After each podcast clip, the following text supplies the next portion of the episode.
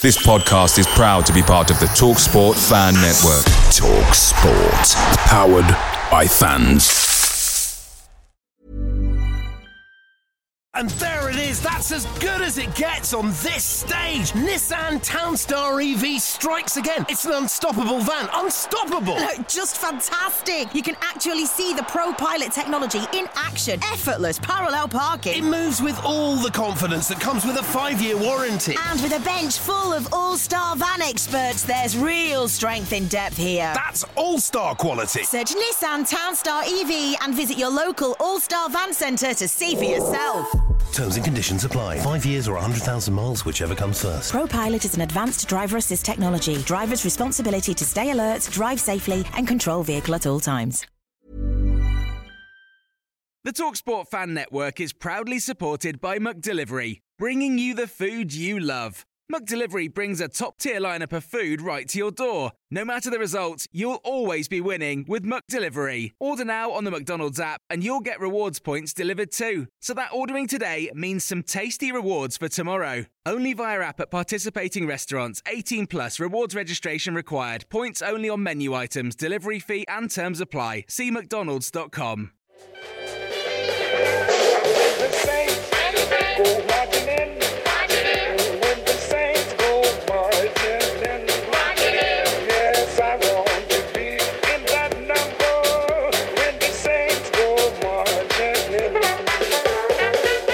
Saints are heading into the second international break without a win. It's four points from seven games and a captain with a suspension to serve. So, is it time to panic yet? Hello and welcome to the latest episode of the Total Saints podcast. My name is Martin Stark, and each week I'm joined by our highly esteemed panel to reflect on all things Southampton Football Club. Coming up this week on the pod, reaction to the Chelsea game, and we look ahead to an important run of fixtures that starts with Leeds at St Mary's. Plus, Eliza Dunn, the senior fundraising officer for the Saints Foundation, joins us to talk about a charity walk through Southampton to celebrate their 20th anniversary season. As always, a big welcome to our regular residents, owner of Saints Web, Steve Grant. How's your week been, Steve? Uh, busy one actually. Yeah, plenty, plenty going on, and uh, yeah, topped off, topped off with a very, very wet Saturday, um, which was uh, not ideal, but uh, but decent, decent weekend all told. Good. Any live football this week for you? Yeah, I was at Northampton um, for Sutton's Sutton's game up there. I've done I've done Stamford Bridge more times than I care to remember, so I'd uh, I'd kind of already already sort of written that one off as one I was not too bothered about uh, about making. And how does uh, Northampton compare to Stamford Bridge? Um, well, I mean, it's it's kind of half finished. It's weird. So I don't don't know if, don't know if you know the story, but basically they they tried to expand one of the stands um, about six or seven years ago. They got a 12 million pound loan from the from the local council and the they basically started the building work put all the steel work up for the um, sort of expansion of the stands to sort of make an upper tier with corporate boxes and all that sort of nonsense nice and the money vanished into into uh, companies owned by the then club owner Ah, um, so that went well. Right. Um, okay. so there's, I mean, there's still an ongoing criminal investigation into that, and it will it will not end well for anybody. Um, I mean, the council I think declared bankruptcy about eight months ago, so it's yeah, it's just it's an absolute mess. You're right. I wasn't expecting that answer no. so early in the morning, but good to know. Uh, also with us is writer of the blog League One Minus Ten. That is Glenn Delacour. How's your week been, Glenn? It's been an interesting week because I actually I actually went in and saw my workmates for the first time in uh, in 18 months. So uh, it was, uh, yeah, someone was retiring. So I didn't actually go to work. I just went to the pub. So it was, uh, yeah, it, it, was all right. I, I, think that's enough for another 18 months. I don't want to see him again. Uh, it's been quite nice. No one noticed that I've lost two stone. And then I realised why. It's because I put on two stone initially so as far as they're concerned, I look exactly the same, which was uh, which was something I couldn't quite get my head around. I thought I was thinking everyone's going to think I look great, but no, no, no none, of, none of, that at all. So uh, so yeah, that was kind of the highlight of the week. Good. Uh, also with us is the Athletic's dedicated Saints reporter. That's Dan Sheldon. How was uh, Stamford Bridge for you, Dan?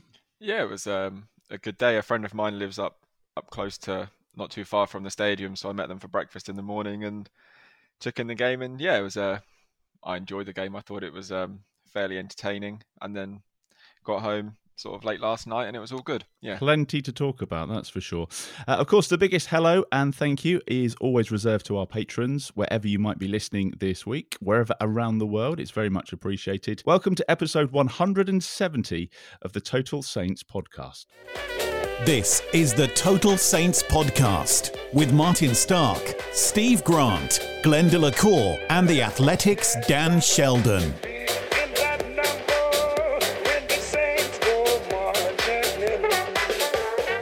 A red card for Saints captain James Ward Prowse tipped the game in favour of the European champions, but it felt like another performance to be proud of. What did you make of the game, Steve? Yeah, I mean it was it was frustrating in in many ways in that we'd kind of got ourselves a bit of a foothold in the game uh, midway through that second half and you kind of thought, well, it's the game's in the balance. We're we're looking all right here, and then the red card happens, and and you kind of felt that at that point it was a case of when rather than if Chelsea Chelsea got the got themselves back in front because at the end of the day they they still created chances throughout the game. Had a couple of goals disallowed in the first half. I mean, one was for offside uh, from Lukaku, which was which was absolutely spot on. The one for the foul on Walker Peters was a little bit iffy, I, I must say, but it was I mean, we, we defended okay, but McCarthy was our was our man the match, so that, that kind of says that, that we weren't quite as um, as solid structurally as as we were against Man City a couple of weeks ago.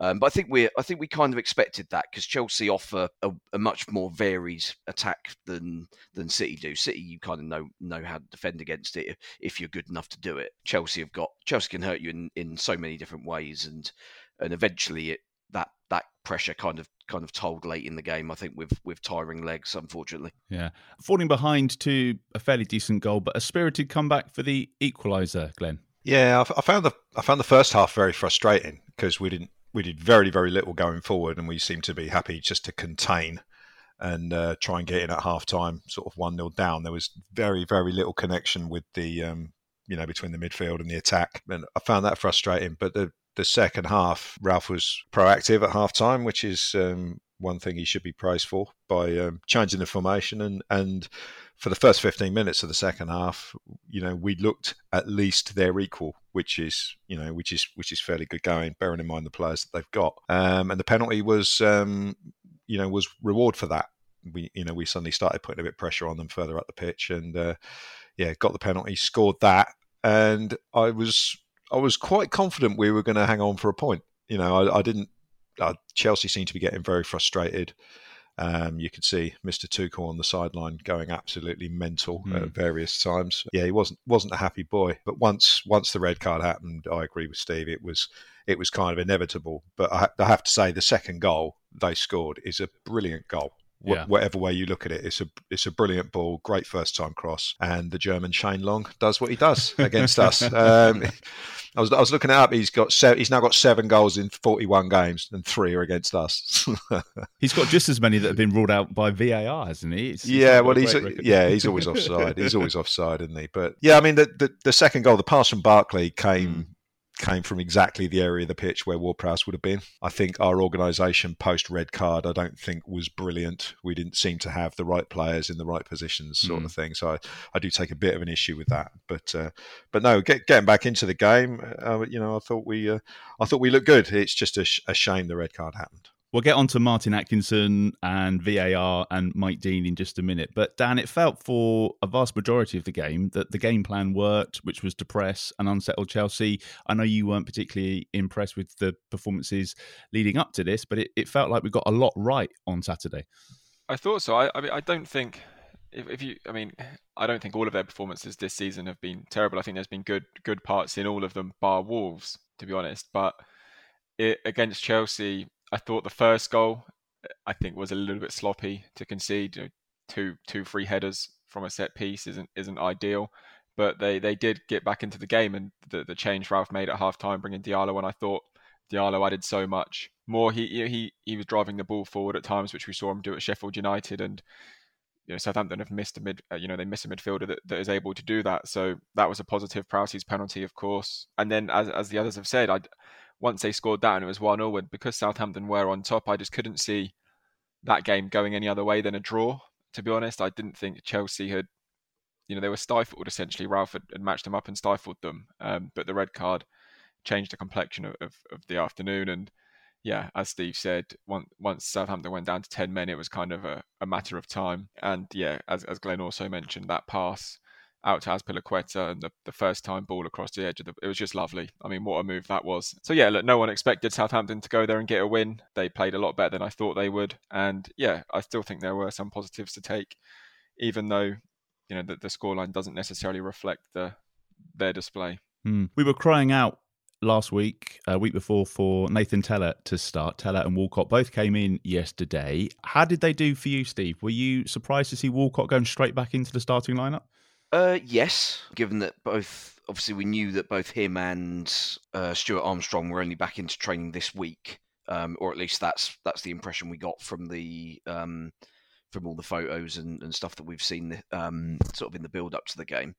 Um, so you kind of expected that probably Redmond and and Tella would play, but that it would probably if you were going to put put another midfielder in there, it would probably be um, Djenepo, particularly given the, the defensive output that Djenepo gives you. So yeah, it was it was a big surprise, and he didn't do much, did he? Let's let's be honest, Walcott. Well, he could have scored.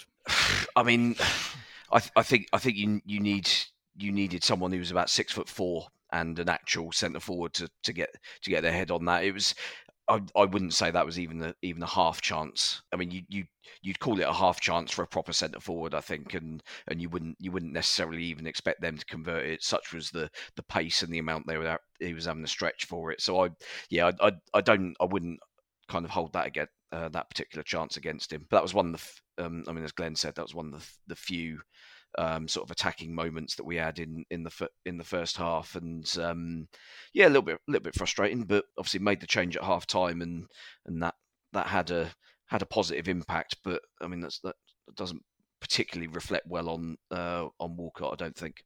I don't think it's any secret that Ralph's not been happy with his number 10s. What did you make of Tella and Walcott yesterday, Glenn? Was that a surprise for you that those two would start? Um, it was a surprise that Nathan Tella went from being behind Shane Long on the pecking list, pecking order last week to um, suddenly starting the game. Yeah, that was a bit of a surprise. I was absolutely stunned that Walcott came straight back into the team, and I was surprised that Elyounoussi dropped out because he's been the best one of our wide players, which is a pretty low bar. But he he's been the best one. So I was I was I was surprised. Tella, I thought fluffed his lines a little bit. To be honest, he he kind of joined in with all the others. In you know, there's the odd good moment, and there's the odd sort of bit where he looks exciting, or there's a nice touch in midfield.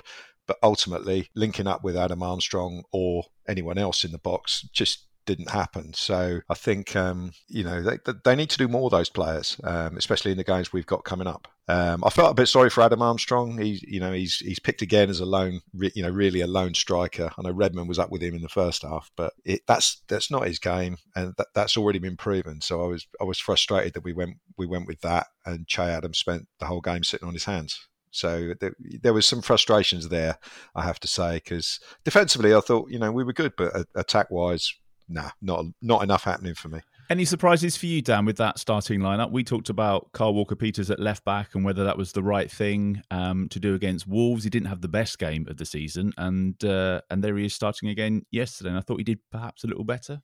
I, th- I was I was impressed by Walker Peters yesterday. Yeah. Actually, I thought yeah, he so looked he looked good. Yeah. Um, going forward, and I thought he was he was good at the back as well. I don't think there's too much he could have really done about that pass out to Azpilicueta. You know, that was just a, a, brilliant a brilliant ball. So yeah, he was one of the better players on the pitch in my opinion, for Southampton. In terms of, of what Glenn said going forward, I think maybe Che Adams being left out was a bit of a surprise. Yeah, I, I, I, can understand, and I've had a few conversations this week as to why Ralph, you know, turns to Redmond and you know still believes in him and keeps faith and so on. So I wasn't surprised to see him in the team, but I was surprised that Adams was left out. I think Adam Armstrong did look isolated at times, and you know you're, you're, you're playing against European champions. It's not going to be an easy afternoon is it going up against three centre backs, one of them being Thiago Silva. Hmm. So, yeah, Southampton are always going to struggle, but the, the, the key thing going forward is, for me, I still don't think we've seen enough kind of positives going forward from them yet. But the good thing is now there's a couple of weeks, and let's not judge how how many goals they score against Chelsea. I think you do that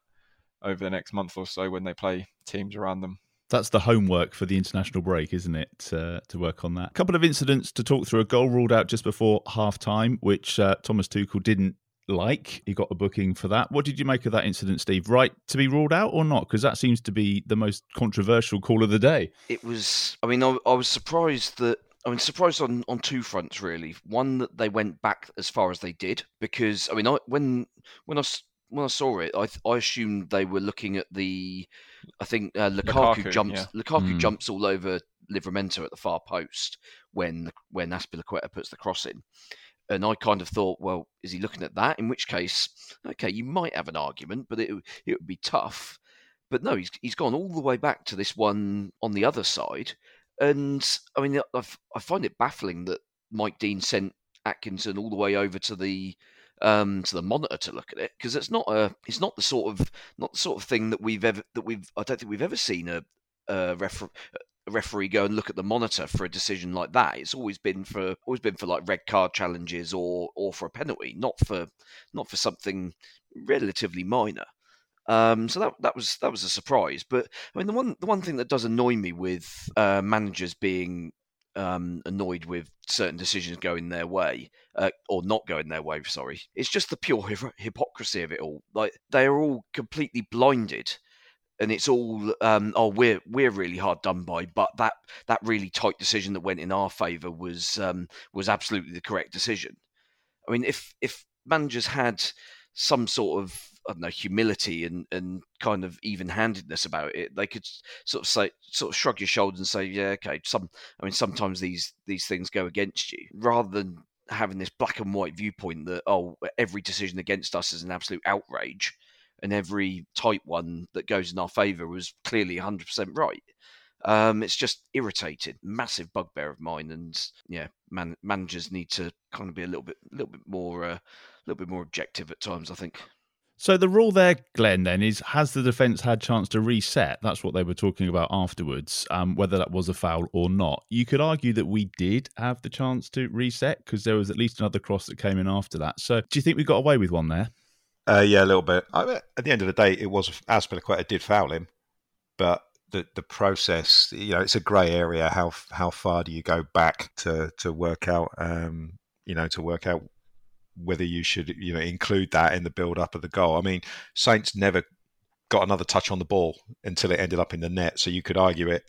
Well, yes, it was right to go back that far because that was where the possession turned over. But um, I think I think the, the ball could have pinged around our penalty area for another five minutes and we still wouldn't have reset. we were all over the place. So uh, I think you could also argue that we were we got a bit fortunate. At the end of the day, it was nodded into the net by Werner, who's not the biggest and he was in amongst sort of like all of our defenders who were all just ball watching. So it, it yeah, I think you could you could argue either way. At the end of the day, it was a foul by Azpilicueta. But you know, and, and that, and I, I, agree with Steve's point. That's what that's what Tuchel was going on about. You know, because he he saw that bit on the screen, and you know, it's like, what do you mean that's a foul? But I think managers do it. You know, we had conversations last year about making a fuss about decisions because it's it's it's not necessarily for that decision that you do it. It's for the next one. It's to try and put pressure on. So at least there's some something in the referee's mind going, well, I gave that one against Chelsea, so maybe I'll give them the next one. I don't, yeah, I don't know. Uh, it's a it's a cynical game, isn't it? Which comes to, yeah. well, let's talk about the changes at half time first of all, because Theo went off, and then Romeu comes into a back three, which seemed to free up Livramento to get forward a bit. Was that purely a tactical change? Do you think, Dan? There was no injury to Theo because that's obviously the first thing that goes through your mind. No, Ralph was asked about Theo after the game and whether it was tactical or Theo's still kind of carrying a knock or whatever, and Ralph just said no. We've you know we've done this a few times where we've put Oriol into the back uh, in, as a centre half, and Theo was the one to to make way for Diallo, so Ori could could drop back and Diallo would come into midfield. Ralph didn't say there was any kind of injury or injury hangover for Theo. It was obviously his first game in a while. Um, didn't have the best 45 minutes, so no, there, there's as far as Ralph is concerned and, and what he said to the media afterwards, no, no, no issues with Theo just a tactical move to put Ori as in, into defence and bring Diallo in. And it seemed to work, didn't it, Dan? I thought for a bit. Yeah, I thought it did, and that that, that goes back to the point I made earlier, where for the for the up until the penalty and, and beyond, Southampton were in control. I think it, you know, Chelsea had the rub of the green in the first half when Southampton were doing their kind of standard formation, but when Ralph matched them, uh, and uh, it did just make a a difference. Chelsea didn't seem to You know, Livramento was getting a bit more success down the right. He had a kind of his first half. I thought he was trying maybe too hard at times, you know, to sort of put on a show or prove a point or whatever. But the second half, I thought he, he settled down and he was very good. But yeah, it, it worked. The, the, the change did work. What didn't work or wasn't part of the plan was losing your captain um, with 20 minutes to go. Yeah. Penalty for us, which we probably need to talk about. I don't think anybody would um, disagree with that decision, not least um, the player himself. Uh, it's, it's it's always a good sign when even the defender doesn't appeal that. So, it's a horrendous um, tackle. I, I, I loved the I loved the replay from kind of from the opposite end. So you so you're looking at the fans behind the goal, so the guys who are closest to it, and every single Chelsea fan behind that goal was as soon as he's put that challenge in, they've all put their hands on their heads like, "Oh, what have you done?" I tell you what, I did think though, Glenn, a good penalty from James Ward-Prowse because I know he's missed one or two, but he seemed more confident from the spot. We had that last minute penalty in, in injury time against Newcastle. Then there was Mendy's mind games going on yesterday, and he, he just seemed to put it all to the back of his mind and buried it. It was it was weird from Mendy. I don't know. I don't know. I mean, I knew where the penalty was going to go, and I assume every goalkeeper knows where it's going to go. I mean, Prowse can put them in the top corner as well, but it, it's always going that side. I hope no Premier League managers are listening to this. I mean, no. I mean, it's it's so obvious he's going to go that way. And Mendy was. It was almost like he was waiting for Mendy. You know, he was bouncing around on the line, going left and right, and it was almost like he waited until his weight was on the other foot and then took it because there didn't seem to be a great deal of time, the normal length of time between you know, sort of putting the ball down, walking back. It was almost like he put the ball down, walked back, waited for Mendy to go the other way, and then just smashed it in the corner. And Mendy looked a bit dumb. I thought he, he didn't really give himself much of a chance to save that. But it's a, you know, it's, it's a good penalty, and obviously Prowse is going to have to change sides at some point. It'd be interesting to see if we get any in the next uh, three games. I assume. Um, it, it, was nice to see, um, nice to see a ball bounce back out of the goal after a penalty as well. We've probably not seen that since the days at the Dell just as well we got goal goal line technology. Otherwise, it would be ruled out then, wouldn't it? I'm sure there's been a few that have been ruled out of the Dell over the years. Well, that Mark that Mark Hughes one is the one that immediately springs to mind. Yeah, one that hit the middle of the back of the net and came out. Came back out again. the game definitely turned on the red card. Then I think we've all agreed on that. It was always going to be a red card, wasn't it? Anybody plead otherwise on that? I, I mean, I don't think it's a clear and obvious error by the ref to, to only give a yellow. Um, when you see when you see the replay from behind that goal, it kind of you can kind of see that Prowsey studs kind of only clip kind of clip the, the back of the heel of Jorginho. So while the challenge is reckless, I'm not 100% certain you can be absolutely clear that he's um, endangered the opponent there. But I mean, you know, I mean, you see the way Jorginho goes down when someone breathes on him, so it's oh, it's yeah. no no huge surprise that that had a that had an input. And I mean, obviously, it's Mike Dean that's that's involved, so therefore, there's there's always got to be something going on, isn't there? I think if he'd if he'd given red straight away, then I don't think. Um, I don't think that gets overturned the other way, but I think there's, there, I think there was possibly enough doubt to to not give red, but I wasn't. As, as soon as as soon as it was kind of under review, I thought, yeah, we're we're in we're in trouble here. Is that just Prowsey being a bit too enthusiastic? Do you think, Dan? Because um, you've obviously seen the bad pass from Mendy. If we win that ball, we're in on goal in a in a good position. So is that him just the the want to get that goal a bit too much, perhaps? Yeah, I think so. I, I, I think Ralph made that comment after the match as well, where you don't perhaps need to have that level of intensity um, you know where Chelsea had the ball, but Prowsey obviously spotted an opportunity to, to win the ball back there. And as you say, that you win the ball there and then you're in on goal. Yeah, I, I thought I don't think there can be too many complaints. I think when in, as soon as you saw the replay, it didn't look great. Um, it's just mistimed. He's late. His studs are up. Is he in control? Probably not. Um, you know, he's sliding across a pitch which is soaking wet by now yeah, it, it's a difficult one, isn't it? I think the minute you see the replay, and that's the problem, everything looks worse in slow motion, and it did look a lot worse in slow motion. So I don't think there can be too many arguments. But as Steve said, I don't know, it's so difficult to call that Prowsey one. I just think, for me, oh, red. Oh, oh, is it worth us appealing it? Do you reckon? No, I, I don't, I don't know because I don't is. think they'd, they'd get it no. overturned. I just don't think that.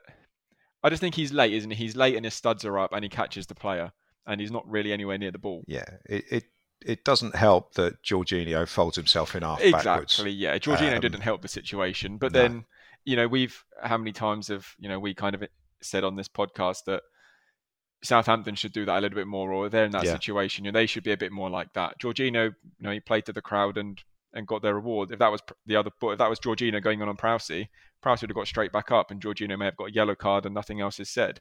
That's the difference. Yeah. It is always a bit obvious when they go to the monitor, Glenn, that you know that it's not looking good. Oh no! I, as soon as they went to the monitor, I, I 100% knew, and I think coming. Ralph, and, and I think Ralph knew as well, um, which is why I was a little bit disappointed in the way we, we set up after the um, after the red card because he, he had a good sort of three or four minutes to prepare for that, and I mean for me the on, the only way to go when you're down to ten men is to go sort of four four one, but we didn't do that. We tried to keep Romeu at the back and. Um, and it, you know, it, it, yeah, I mean, obviously, hindsight's a wonderful thing, but you know what what we did didn't work. But no, I knew I knew he was going to go off. As as um, Steve said, it's it's Mike Dean, so it, there's always got to be, you know, something dangerous going on.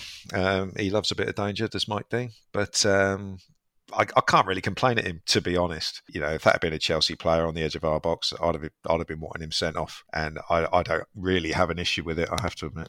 I suppose if you're mounting a case for the defence, Steve, is the area of the pitch something that might come into play because it's, it's not preventing a goal? Uh, no, it shouldn't do. Um, shouldn't make any difference. And in fact, you you could probably argue that it's even it's a it's an even more stupid challenge given the area is so inoffensive to us. If if it was a last ditch challenge on the edge of our own area, then it's probably more da- more dangerous in in many ways because you you are naturally more desperate and less likely to be in control of what you're doing. Whereas on the edge of the opposition box, you're you're in kind of no danger defensively. So I th- so no, I, I don't I don't think that's a um, that's a thing really. Yeah, the, the point Dan made about you know possibly setting up a goal. Oh, it's risk risk reward, isn't Yeah, it? Yeah, you see you see Romeu and Ward-Prowse in midfield all the time. You think they're going to go in and steam into the tackle, and you see them decide last minute, I'm not going to do that because it's going to be late and I'm going to get booked. And you, particularly when Romeu's on a yellow card, you you sort of see him definitely sort of like think about his challenges a little bit more. And I just think it just it just got the better of uh, of Ward-Prowse in that in that incident, thinking I'm going to set up a goal here. And I don't think he would have gone for that tackle in the centre of the pitch, to be honest. But because it was on the edge of the box, that's why he went for it, and that's um, and that's um, that's what you get. And he's got a suspension to serve, so it will be strange seeing a starting lineup without his name in it since God knows when. In a weird sort of way, Dan, do you think the break might do him good? Because I know that we've spoken in the past, in the last couple of weeks, about how he could probably do with a break. I know he wouldn't be keen on that, but perhaps a game away, he might come back better. It's an interesting one. I, I, I don't know really because he was going to get a two week break regardless because of the international break. He wasn't going away with England, so he was going to have a rest anyway. But I think before before Saturday's performance, I would have said yes, absolutely. He he hasn't quite looked to the like the James Ward-Prowse we're used to, but I actually thought he looked like his former self or the, the, the Prowse of last season against Chelsea. He just looked a bit more at it. He had a bit more vigor, as you know, he was a bit more intense, as we saw with the challenge that got himself sent off. But so after the game, I would have said no. I think he, he looked good at Stamford Bridge, but now that the, the, the break is kind of enforced on him, so yeah, you got to look at the positive. It's you know he's played an awful lot of football over the last kind of two and a bit years. So for him to sort of catch up, maybe get his breath back, if he's got any kind of lingering niggles or issues, then they can kind of hopefully disappear. But then at the same time, I'm saying that and I'm thinking he's the sort of guy you want playing against Leeds, Burnley, Watford, and and so on because you want him on your pitch. He's your captain. He he kind of embodies Ralph on the pitch and he embodies the club. So for me, it's really bittersweet. Yes, it's good to, for him to have a rest, but you'd probably rather him have a rest against Chelsea and Man City than the, the teams that Southampton are hoping to beat. Yeah. Big games as well. I don't think we can accuse any of the players of not putting in a shift yesterday. Jan Bednarek for me and uh, McCarthy as well. I thought had good games, Steve. I don't know about you. Because we were talking about how Lukaku would probably run our defence ragged, and I didn't get that impression yesterday. No, we actually we stood up quite well, and it was a it was a pleasant surprise given, as you say, what we were kind of expecting and fearing. Lukaku's only real sort of major involvement was sort of kind of playing back, playing with his back to goal and and flicking things around the corner. There, there was that nice nice little back heel in the uh, in the second half where he um, flicked one back for Werner, which led to a great save from McCarthy. Um, but other than that, we kept him reasonably quiet, which no was was was testament to our to our kind of organisation levels and um, and yeah, Bed- Bednarek stepped up. Given given how ropey he was last week, that was that was useful to see. Given obviously we're definitely without um, Stevens until what probably the new year. So no, it was that was that was handy, and we'll need need more of more of yesterday's type um, performances from him rather than last week's. I did feel a bit sorry for McCarthy because I thought the the save from Chilwell's goal, as was, um, oh, was unreal. Was unreal. Yeah, it was incredible, and yet just because it just obviously crossed the line, and, and we're not talking about that incredible save. So I felt I thought he had a really. Good. He was game. excellent. I thought he was one of the saves. I can't think who it was. It might have been the Werner one where he he just got down and got it with his fingertips. It was just you know I, I could watch that on repeat. I thought it was was was that good. Bar bar him, it could have been sort of five or six. I think. I mean, their their third goal. I'm not quite sure how they managed to miss the two oh, yeah. initial shots from what a combined total of about three yards. and then Chilwell pings one in from the corner of the area from basically no angle at all. It's like, how's that the one that's gone in? Yeah, yeah, I think I, I think Tuchel managed the game pretty well because we kept Lukaku quiet. But the, the problem, I know I took the mick out of him earlier, but the problem was actually Werner because we could we, we dealt with Lukaku because Bednarek just got really really tight with him, and you know that that worked well. Fair play to Bednarek, as as, um, as Steve said, he stepped up from uh, from last week, but we didn't seem to pick up Werner. And, his, and his movement's so good. As, yeah. as bad as bad as his finishing has been, in the what 18 months or so he's been at Chelsea. His movement causes so many problems. Yeah. And we're back there in the cup on Tuesday, the 26th. That's going to be a, a completely different game. Lucky us. well, we can learn. I think, I, I, don't think we've got anything to be fearful of, depending on, you know, who, who starts for either side. But it'll be interesting to see how that one works out. Before then, some pretty big league games to come. Let's start with Leeds and what have we made to their start of the season, Steve? Because they suddenly seem to be turning things around at the wrong time for us. Well, they they kind of do and they don't. I mean, but from from what I from what I gather from a mate of mine who's a Watford fan was that Watford were absolutely pathetic, and yet they still could have got a draw out of that game. I'm not drawing a line through um, hashtag second season syndrome for Leeds just yet. I mean, they've they've not looked not looked anywhere near the side that that they were last season so far. But I mean, they're still very dangerous. They've still got basically all of the same players. They're, as far as I'm aware, they've not got any major injuries or any any particular issues. It's just that for whatever reason, they've not been getting getting the results, and the performances haven't been quite as energetic as as they were last season. I mean, whether a two week break um, helps them sort that out. Who knows? Um, obviously, hopefully not, but we'll see. I think that's that's going to be an, going to be an interesting one because I don't know whether.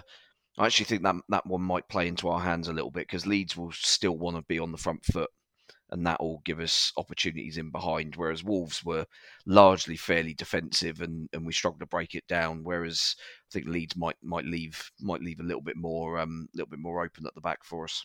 I mentioned Leeds, Burnley, Watford, Villa, Norwich. We need to look at that as a collective group, really, don't we, Glenn? Because if we're going to pick up points anywhere, it's going to be in those sort of fixtures. Yeah, well, if we don't pick up at least, well, I'd say about ten points from that lot, we're we're going to be we're not going to be looking too healthy um, going into December or whatever it is.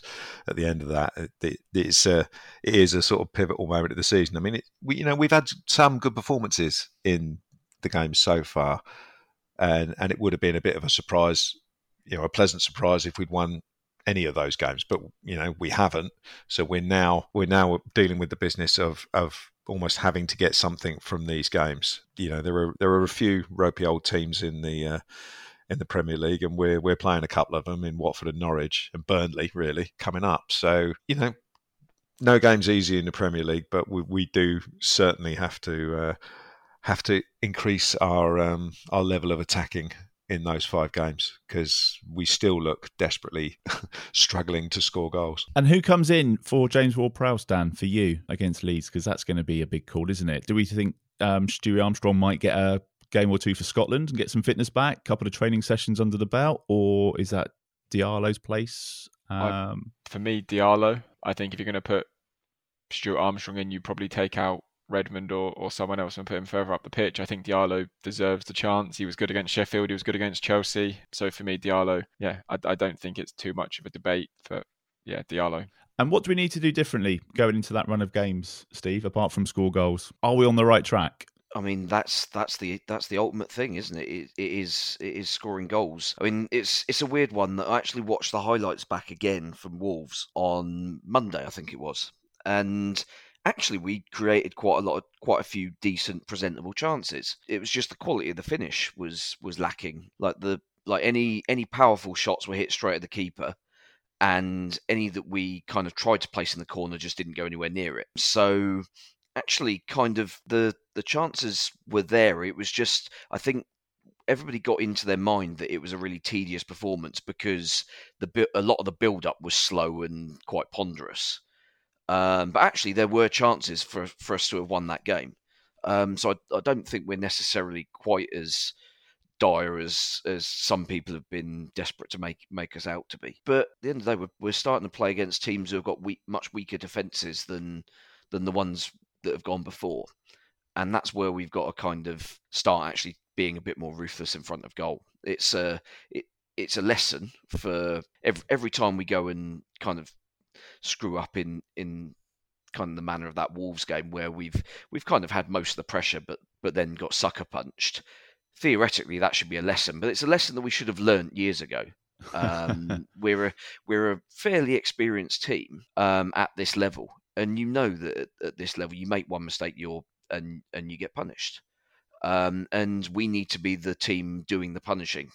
Um, and so far this season has not really not really been the case yet. Hopefully, two weeks on the on the training ground, working on working on that side of things, and yeah, who knows? Maybe that'll be the maybe that'll be the difference. I did read a stat today that Southampton have avoided um, relegation on the two previous occasions when they didn't get a win in their first seven top flight games. That was 96 97 um, when we finished one point above the relegation zone, and the other was 98 99 um, when we finished 17th. So not great. I don't have any stats on. I don't have any stats on if we failed to pick up a win in our first eight games, though. That's the only thing I think we're, we're going to be clutching at straws. Well, um, it's I, there, there was a stat that was doing the rounds yesterday where um, I think this is the only the second um, second time in history that the top flight um, has had as many as four teams without a win after seven games. The other was in like 1965 or something like that. But it's weird that in most of these games we've not really looked like losing for a lot for a lot of them. We've only lost three of those. It's not like it's not like Norwich where they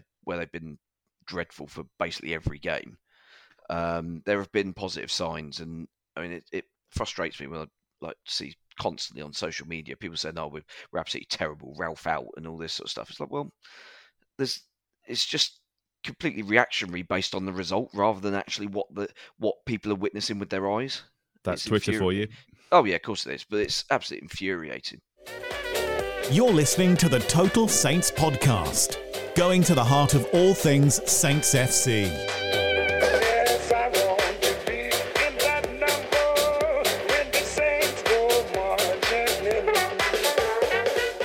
Us on the pod this week is Eliza Dunn from the Saints Foundation uh, to tell us more about a really special event which is going on on Saturday, the 9th of October. Hi, Eliza. Hi, how are you? Yeah, very well, thank you. Um, Saturday sounds fun. Uh, tell us about this event. Yes, absolutely. So um, it's quite exciting. It's the first one for us, and basically, it's a it's a walk, a five kilometer walk throughout the city, and celebrating 20 years of Saints Foundation. So it's quite hard to believe that we've been going for 20 years, but we wanted to obviously celebrate in style, and by doing that, we're offering you know all different types of people, young, old, from all different backgrounds, to join us for this walk. Um, starting at Southampton Common at 1 p.m. We will then retrace the steps that many fans will know uh, via the old site of the Dell. Then moving on to St Mary's Church, where there will be the opportunity for those who are walking in memory of a loved one to light a candle, but also to learn about the history of Southampton Football Club and how and where it was formed. And then we're going to be finishing off at St Mary's Stadium for a celebration event where we've got a band playing, we've got the opportunity to have a photograph pitch side with Lawrie McMenemy, and we can just have a great time and get together after what's obviously been quite a difficult 18 months. So I yes. was going to say you've got a few names announced that are going to be taking part and people can look out for on the day. Absolutely, yes. So we're really blessed to have Lawrie McMenemy with us. Um, so he is one of our charity ambassadors, but obviously a very well established name as part of Southampton Football Club. Um, and we're really lucky to also have uh, Glenn Cockerill. He's going to be joining us as well. So there's more names to be confirmed. So it's not going to be just them two. We're hoping to have a few more people as well, but they are the ones that are fully confirmed at the moment. So yes, if you are fans of those two, do come along and join us to meet them. And is this a chance for fans to learn a little bit more about the history of the club? Absolutely, yeah. So the whole reason we kind of wanted to do this is yes, it was obviously 20 years of Saints Foundation, but it's also 20 years that we've been at St Mary's Stadium. Um, so by sort of walking via the Dell, obviously where you know some legends had obviously a lot of matches there. It was obviously the home of uh, Southampton Football Club for, for a very long time. Um, but then also by stopping at the church, that's where we were founded. You know, 135 years ago. So it's um, definitely opportunity to learn more about the history of the club. And what sort of level of fitness do we need? I notice it does say walk and not march. Yes. So it's, it's not a run, is It's it? not. It's, it's a nice walk. It is exactly. So the whole point of us doing this is um, so that it's inclusive for all. So it's five kilometres. It's not really too far, although 5k is sometimes a bit further than you do think. But it's a leisurely pace. So we do have one of our participants, 13 year old Ellie, who is going to be front walking for us. So she's going to be leading the march. She is the face of um, We March Together. But it is definitely walk at your own pace. We're not expecting you to run. It's not a race by any means. We just want you all to come out for a nice leisurely walk with us, celebrate with us, and like you say, learn about the history of the foundation and the club. So how do we find out more and get ourselves signed up? Is it a ticket that we need? It is indeed, yes. So you can go onto the Saints Foundation website, um, and once you go on there, there's the opportunity to click on our 20 years celebration, and that will then link you through to our Eventbrite page where you can sign up. So it's £10 for adults, it's £5 for children under the age of 16, and under fours go free. Obviously, it is a sponsored walk, so there is a fundraising part to it as well, where we're setting a fundraising target of £100 per person, but actually, it's more about raise what you can, try and do your best to raise money, but at no point are we going to stop you if you don't raise uh, that £100. But obviously, with the work that we do provide in the local community, that has to be funded somehow. Um, so that's why we're putting on this event as well, is to raise those vital funds that we need to continue delivering the amazing work that we do in the local community. Well, let's talk a bit about that work, shall we, Eliza? Because I know that a lot of our listeners will be familiar with the Saints Foundation, but for those that aren't, just tell us a bit about who you are and, and, what you do and, and the work in the community. Absolutely. So, Saints Foundation's really, really proud to obviously use the power and the passion of Southampton Football Club to make a difference within our city. So, for the last 20 years, we have been transforming lives in, in and around Southampton, which is helping thousands of people to become more involved, healthier, and empowered members of the community. So we support people from the age of four up to the age of 100. Um, and that can be supporting children and adults with disabilities. It can be supporting what we call our senior saints, older adults, become healthier members of the community, but also supporting them if they are feeling isolated. Also, those that are in risk of, you know, criminality, we're helping them get their lives back on track to, you know, become good sort of committed members of the community as well. So it's it's a real variety and we definitely like cater to all ages, we cater to all abilities. Um, we do also have some casual staff in schools to help children obviously get back on track, develop their learning even more. So there's so much more to Saints Foundation that I think many people do actually already know. If basically, if you live in Southampton, you probably know or have heard of someone who has been supported by Saints Foundation. And we know that the last 18 months have been difficult for everybody, charities in particular. How have you guys found things?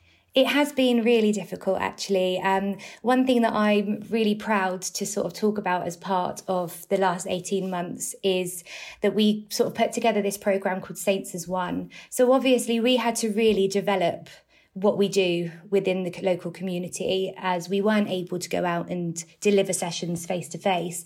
So we did have to adapt. We did have to turn everything online, you know, teaching older adults to turn on a computer and download Zoom was quite difficult, but you know, we did it and we delivered it. But something that I'm also really proud of is the amount of work that we did to support sort of the local community against the COVID pandemic. So that's with regards to um, prescription deliveries for our older adults who had to isolate and weren't allowed out. Um, it's supporting at the vaccination centres. It's delivering, I think, over 13,000 meals to people who were isolated within the local community. So it's it's so much more than just, I suppose, delivering the projects. We had to completely adapt everything that we did and and I think I'm actually I think it's just something to be super super proud of that we changed what we do to help support the local community at a time of need and that's something that we're really proud to do is we only we will support when there is a need and that's something that you know is is great for us and the local community. So we've got the walk on Saturday and then I guess you've got another busy calendar as we head towards the end of the year with uh, with events. Absolutely. So yes, we, we always like to keep ourselves busy. Um, so we do have the walk on Saturday, which is sort of our flagship event for the 20 years. Um, we do also have a, a third party charity dinner, which is happening. Um, David Wilson Barrett Homes are hosting a dinner for us at St Mary's Stadium. We are looking at doing a, a Christmas cash campaign, so trying to raise money over the Christmas period.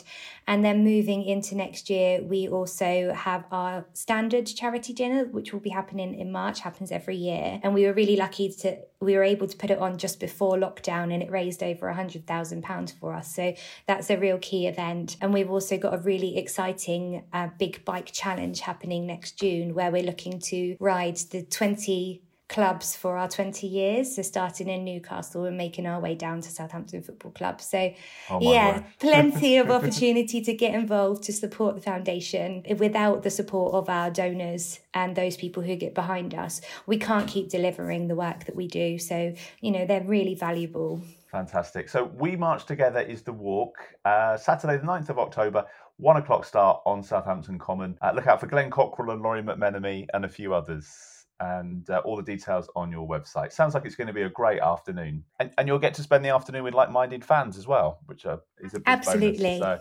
yes, brilliant. Thank you for sharing the details. Um, do let us know how it goes, and uh, hopefully we'll speak again soon. Oh, thank you for having me. It's been a pleasure talking to you.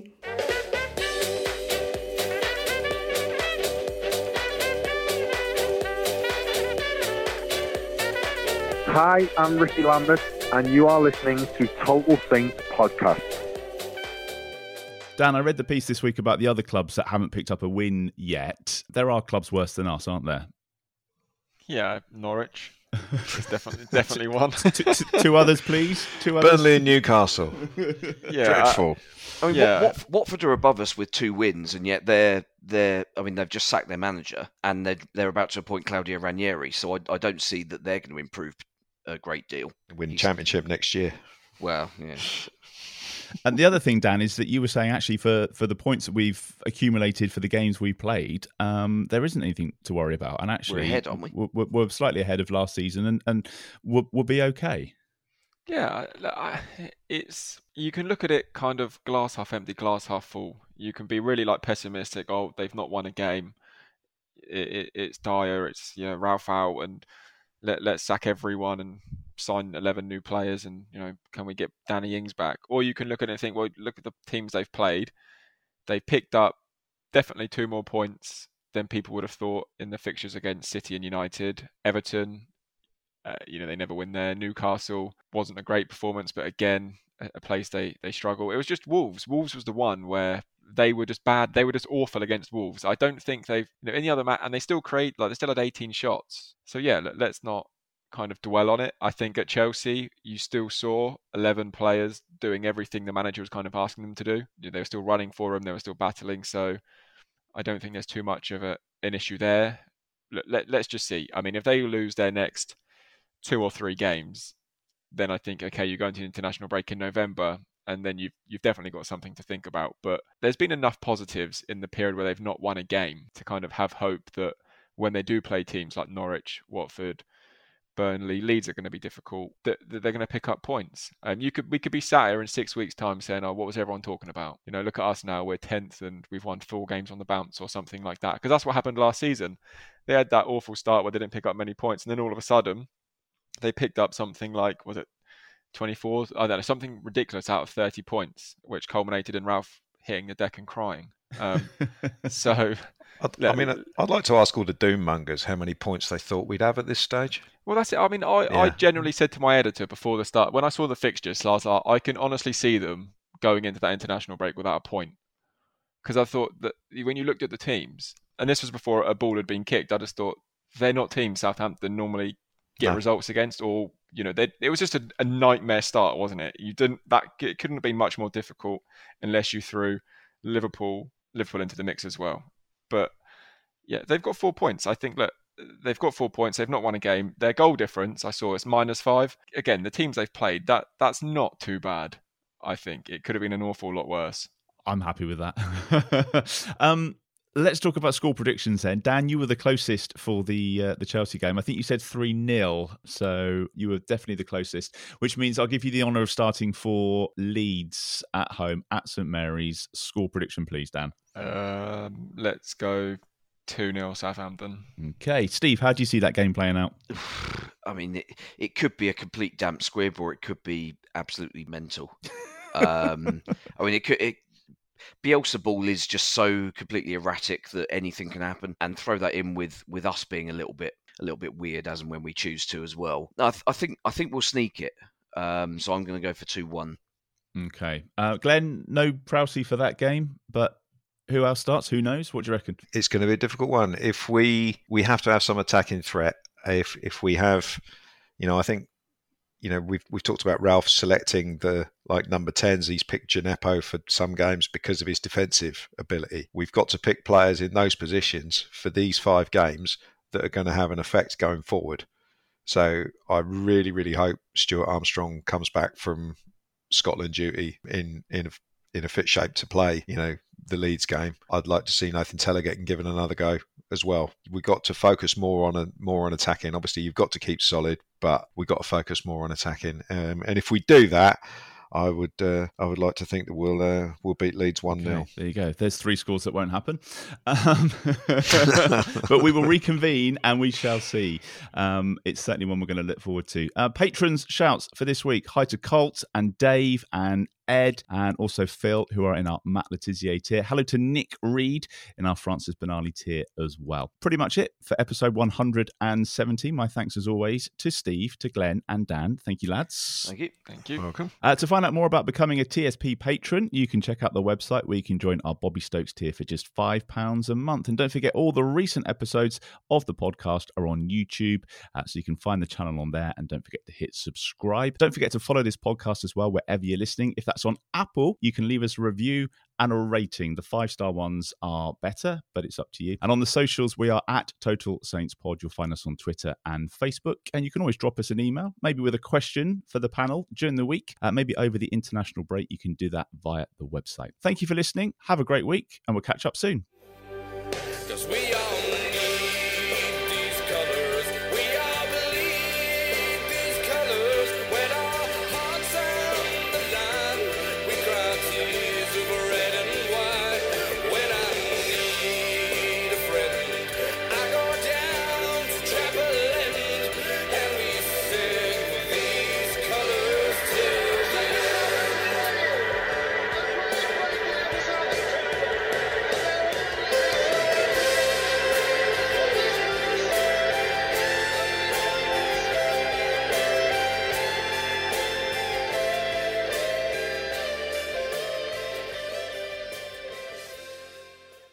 Away days are great, but there's nothing quite like playing at home. The same goes for McDonald's. Maximize your home ground advantage with McDelivery. Order now on the McDonald's app. At participating restaurants, 18 plus serving times, delivery fee, and terms apply. See McDonald's.com. And there it is. That's as good as it gets on this stage. Nissan Townstar EV strikes again. It's an unstoppable van. Unstoppable. Look, just fantastic. You can actually see the ProPilot technology in action. Effortless parallel parking. It moves with all the confidence that comes with a five-year warranty. And with a bench full of all-star van experts, there's real strength in depth here. That's all-star quality. Search Nissan Townstar EV and visit your local all-star van centre to see for yourself. Terms and conditions apply. Five years or 100,000 miles, whichever comes first. ProPilot is an advanced driver assist technology. Driver's responsibility to stay alert, drive safely, and control vehicle at all times. This podcast is proud to be part of the TalkSport Fan Network. Talk Sport. Powered by fans.